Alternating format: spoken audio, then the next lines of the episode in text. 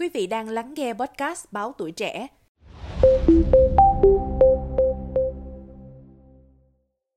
Thưa quý vị thính giả, bệnh tăng huyết áp được coi là căn bệnh giết người thầm lặng. Tuy nhiên, các số liệu gần đây cho thấy có khoảng 50% người bệnh chủ quan, không biết mình mắc bệnh do không có triệu chứng điển hình. Tuy nhiên, mới đây, nghiên cứu mới đã cho thấy hàng triệu người có huyết áp bình thường đã bị phân loại sai là có huyết áp quá cao. Theo hướng dẫn của Hiệp hội Tim mạch Mỹ, AHA và Trường Cao đẳng Tim mạch Mỹ, khi đo huyết áp, bệnh nhân phải ngồi trên ghế với bàn chân đặt phẳng trên sàn, dựa lưng thẳng và cánh tay đeo vòng đo huyết áp ngang với tim.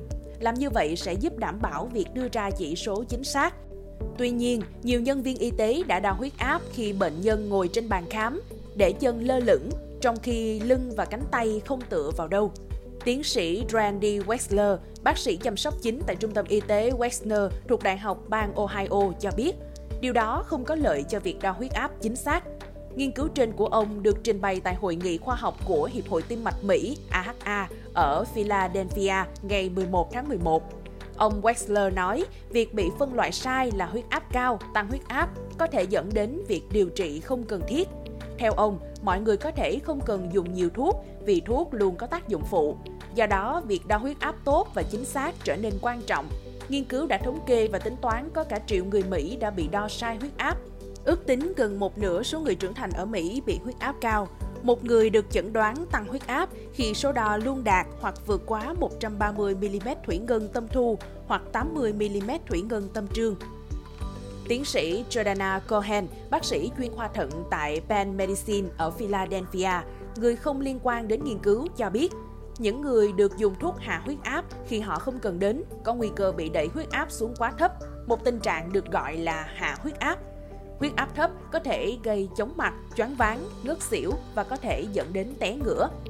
Ông Cohen cũng là phó giáo sư y khoa tại Đại học Pennsylvania nhấn mạnh, các hệ thống y tế cần ưu tiên đo huyết áp đúng, làm như vậy sẽ mang lại kết quả tốt hơn cho sức khỏe bệnh nhân và là phương án thông minh về mặt kinh tế. Vậy theo các bác sĩ, chỉ số bao nhiêu là tăng huyết áp? Các bác sĩ khuyến cáo mỗi người cũng có thể chủ động phát hiện tăng huyết áp bằng cách tự đo huyết áp hoặc đến các cơ sở y tế gần nhất.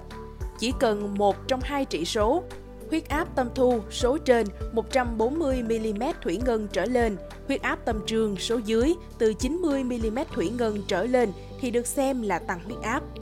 Ngay khi phát hiện tăng huyết áp hoặc có những triệu chứng dù chỉ thoáng qua như hồi hộp, đánh trống ngực, nhức đầu mỗi buổi sáng thức dậy, nên đi thăm khám để được chẩn đoán và điều trị kịp thời. Quý vị nghĩ sao về những thông tin trên? Hãy để lại ý kiến của mình bằng cách bình luận bên dưới. Cảm ơn quý thính giả đã lắng nghe số podcast này. Đừng quên theo dõi để tiếp tục đồng hành cùng với podcast Báo Tuổi Trẻ trong những số lần sau. Còn bây giờ, xin chào và hẹn gặp lại!